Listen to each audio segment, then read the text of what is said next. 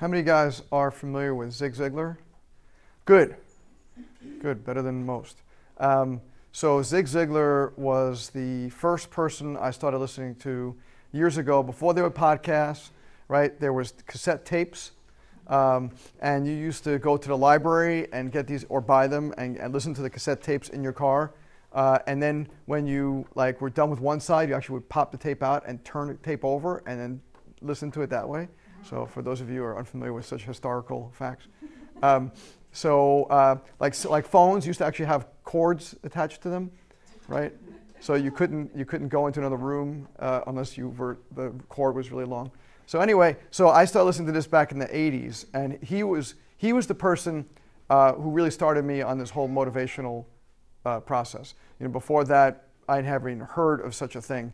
Um, and he really changed a lot of my thinking because I was, even though I'm a pretty happy-go-lucky guy, uh, back when I was in chiropractic school, I was pretty, uh, I wasn't as happy and I was a lot more negative um, uh, because of my upbringing. My parents, as you know, as great as they were, were just kind of negative people. It's just the, it, like he was talking about fault finders. That was my parents. You know, beautiful people, but that everything was about this is wrong and this is wrong and this is wrong and this is wrong.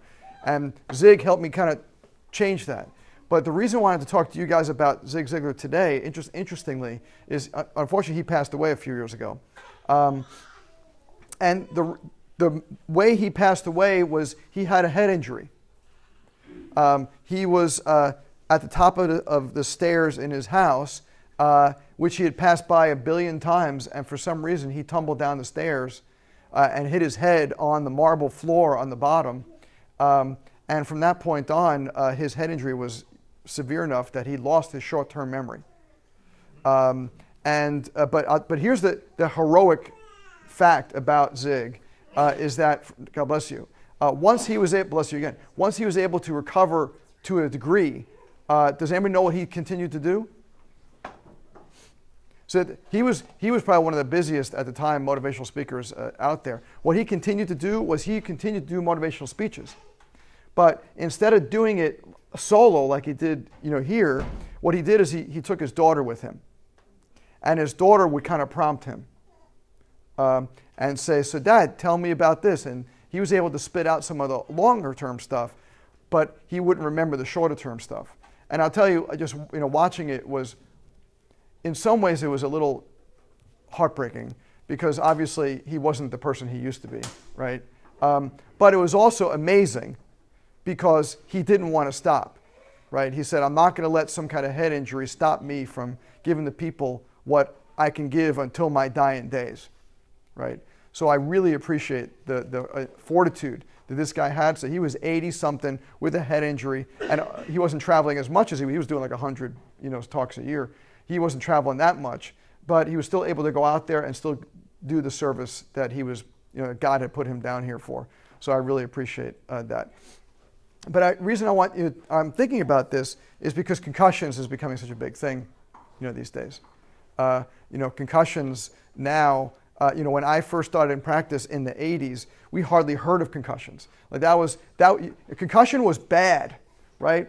So like if you, if you were like a, a football player and you had a, a really serious injury, that's a concussion right? And or if you were a hockey player, whatever, or if you're in a really bad car accident and you're you smash your head through the window and landed on the pavement, that was a concussion, right? Um, but you didn't hear about these mild traumatic brain injuries right? That wasn't as commonplace as it is today. So one of the things I've been doing lately is investigating, like, where's all this coming from, right? And part of what I'm kind of, I think I'm finding, and this, I, I can't back this up with pure science, but at least it makes sense to me, is I think the same reason we have uh, all these kids now with all these neurodevelopmental disorders, the autism, the ADHDs, and learning disorders and sensory processing, all those kind of things, is that you know their brains are kind of weaker, right? Our kids' brains are not as strong as they used to be, and I think that also extrapolates to when they get trauma, right? Because so, so if you have a brain that is already not exactly at 100%, and now you take that brain and you add a injury on top of it, now you have a weak brain with an even bigger weakness going on.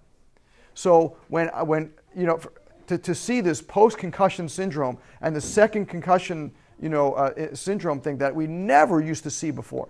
And now we're seeing it all the time. Every week, somebody else is coming into the practice with some kind of concussion. It's fascinating because it's not the way it used to be, right? And, and the, the amount of concussions has risen dramatically. And you could say, well, it's because there's better diagnosis. So, you know, the, if you can diagnose the concussion better, that means that it's easier for them to pick out, which is, and that's definitely true right? People back then who used to maybe just be considered some sort of traumatic migraines, which is something they used to call it, traumatic migraines, are now considered to have concussions. And people who used to just think they just have vertigo or dizziness and they would just be you know, as that, well now they all now they classify it as having a concussion that's causing vertigo or dizziness. So I know there's definitely some increase in diagnosis, just like even with autism. You, know, you can attribute part of the meteoric rise of autism to the fact that diagnosis is much broader and easier to say because back, you know, 30, 40 years ago, autism was, was like kids who acted really, really, really, really specific kind of things. And now it's very broad, right?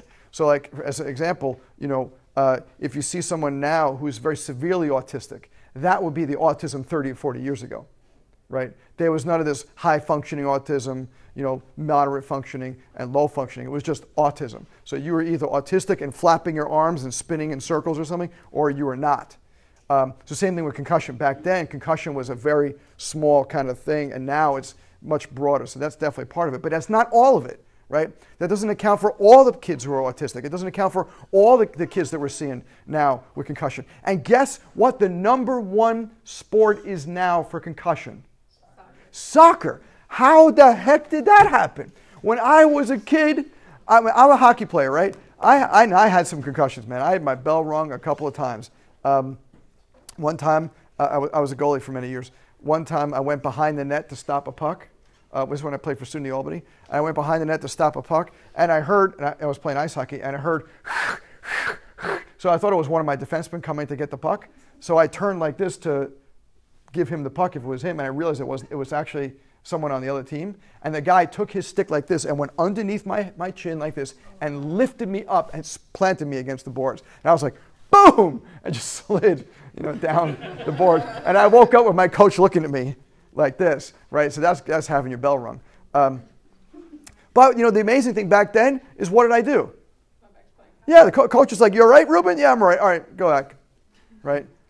And I had a headache, you know, but it, it was such a different thing. Back, this is the 80s, you know, such a different thing uh, than it is today. But the reason I'm saying that is because, you know, the, the weakness that we're seeing in today's kids is scary, right? So, and it's not just in things like autism and ADHD, it's in everything, right? the, the kids that we're seeing today that are having so many nursing and latching problems, it is just unbelievable that, like, nursing and latching is like a basic thing, right? Eating is a basic thing, but we're having kids born who are having problems eating, right? And, and pooping, you know, pooping is pretty normal. But how many kids are coming in with all kinds of constipation issues or babies with colic and reflux?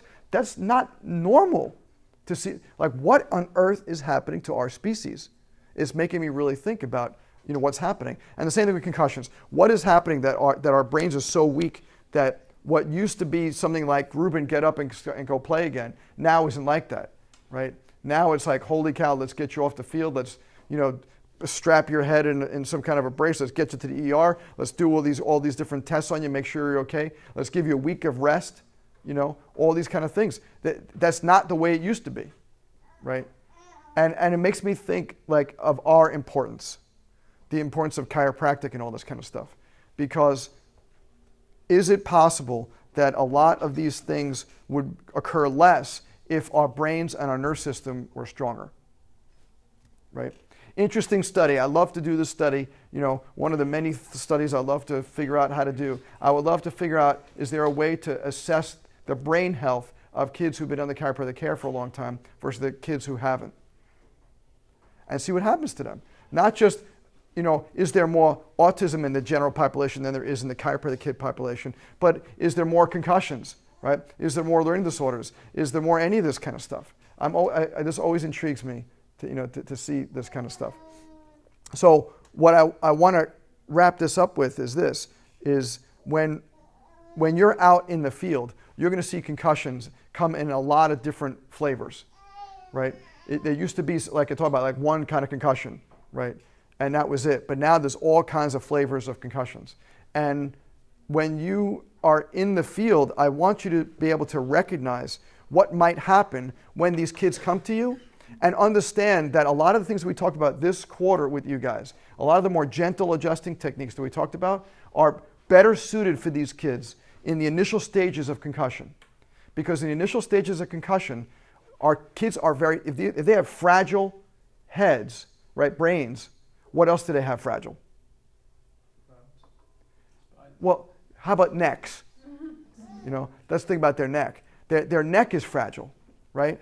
And this is, I, was talking to someone over the, uh, this weekend in New York when I was speaking out there for ICPA, and one of them is, is did a lot of research into concussions, and he said he thinks that the, like, okay, let me actually ask you this as a question, make it more interesting. So, why do you think women, especially women's soccer now is the number one concussion sport, right?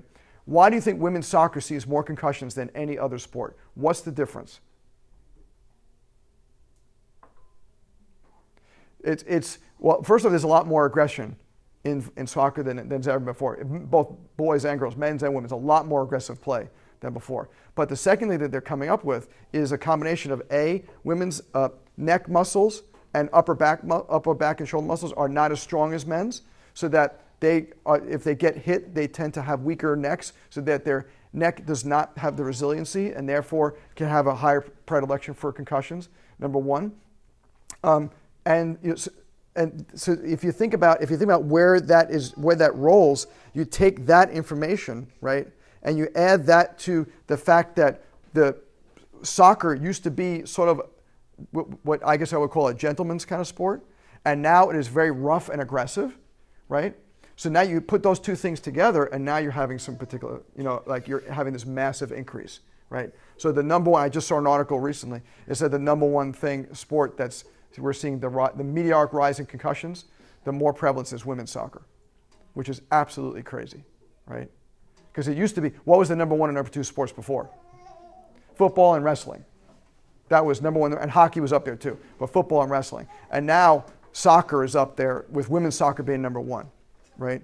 So I want you to think about that when you go out there and realize that, that if, if the necks are a little bit more fragile, whether it's a woman or a man, one of the an, another thing that is causing a lot of this stuff is our cell phones right? All the kids are looking down all the time so we're creating these weak necks to begin with right? These postural issues to begin with. So now we're adding the postural issues with the weaker necks with those crazy sports and you're, you're making this like crazy you know concoction happening that's never happened before right so understand when you're adjusting these these kids, these young athletes that have concussions. Don't go, even if your, your main you know, uh, technique is something that's more uh, you know, hands-on and full spine you know, thrusting, be a lot more gentle in your initial care with them, especially with their necks.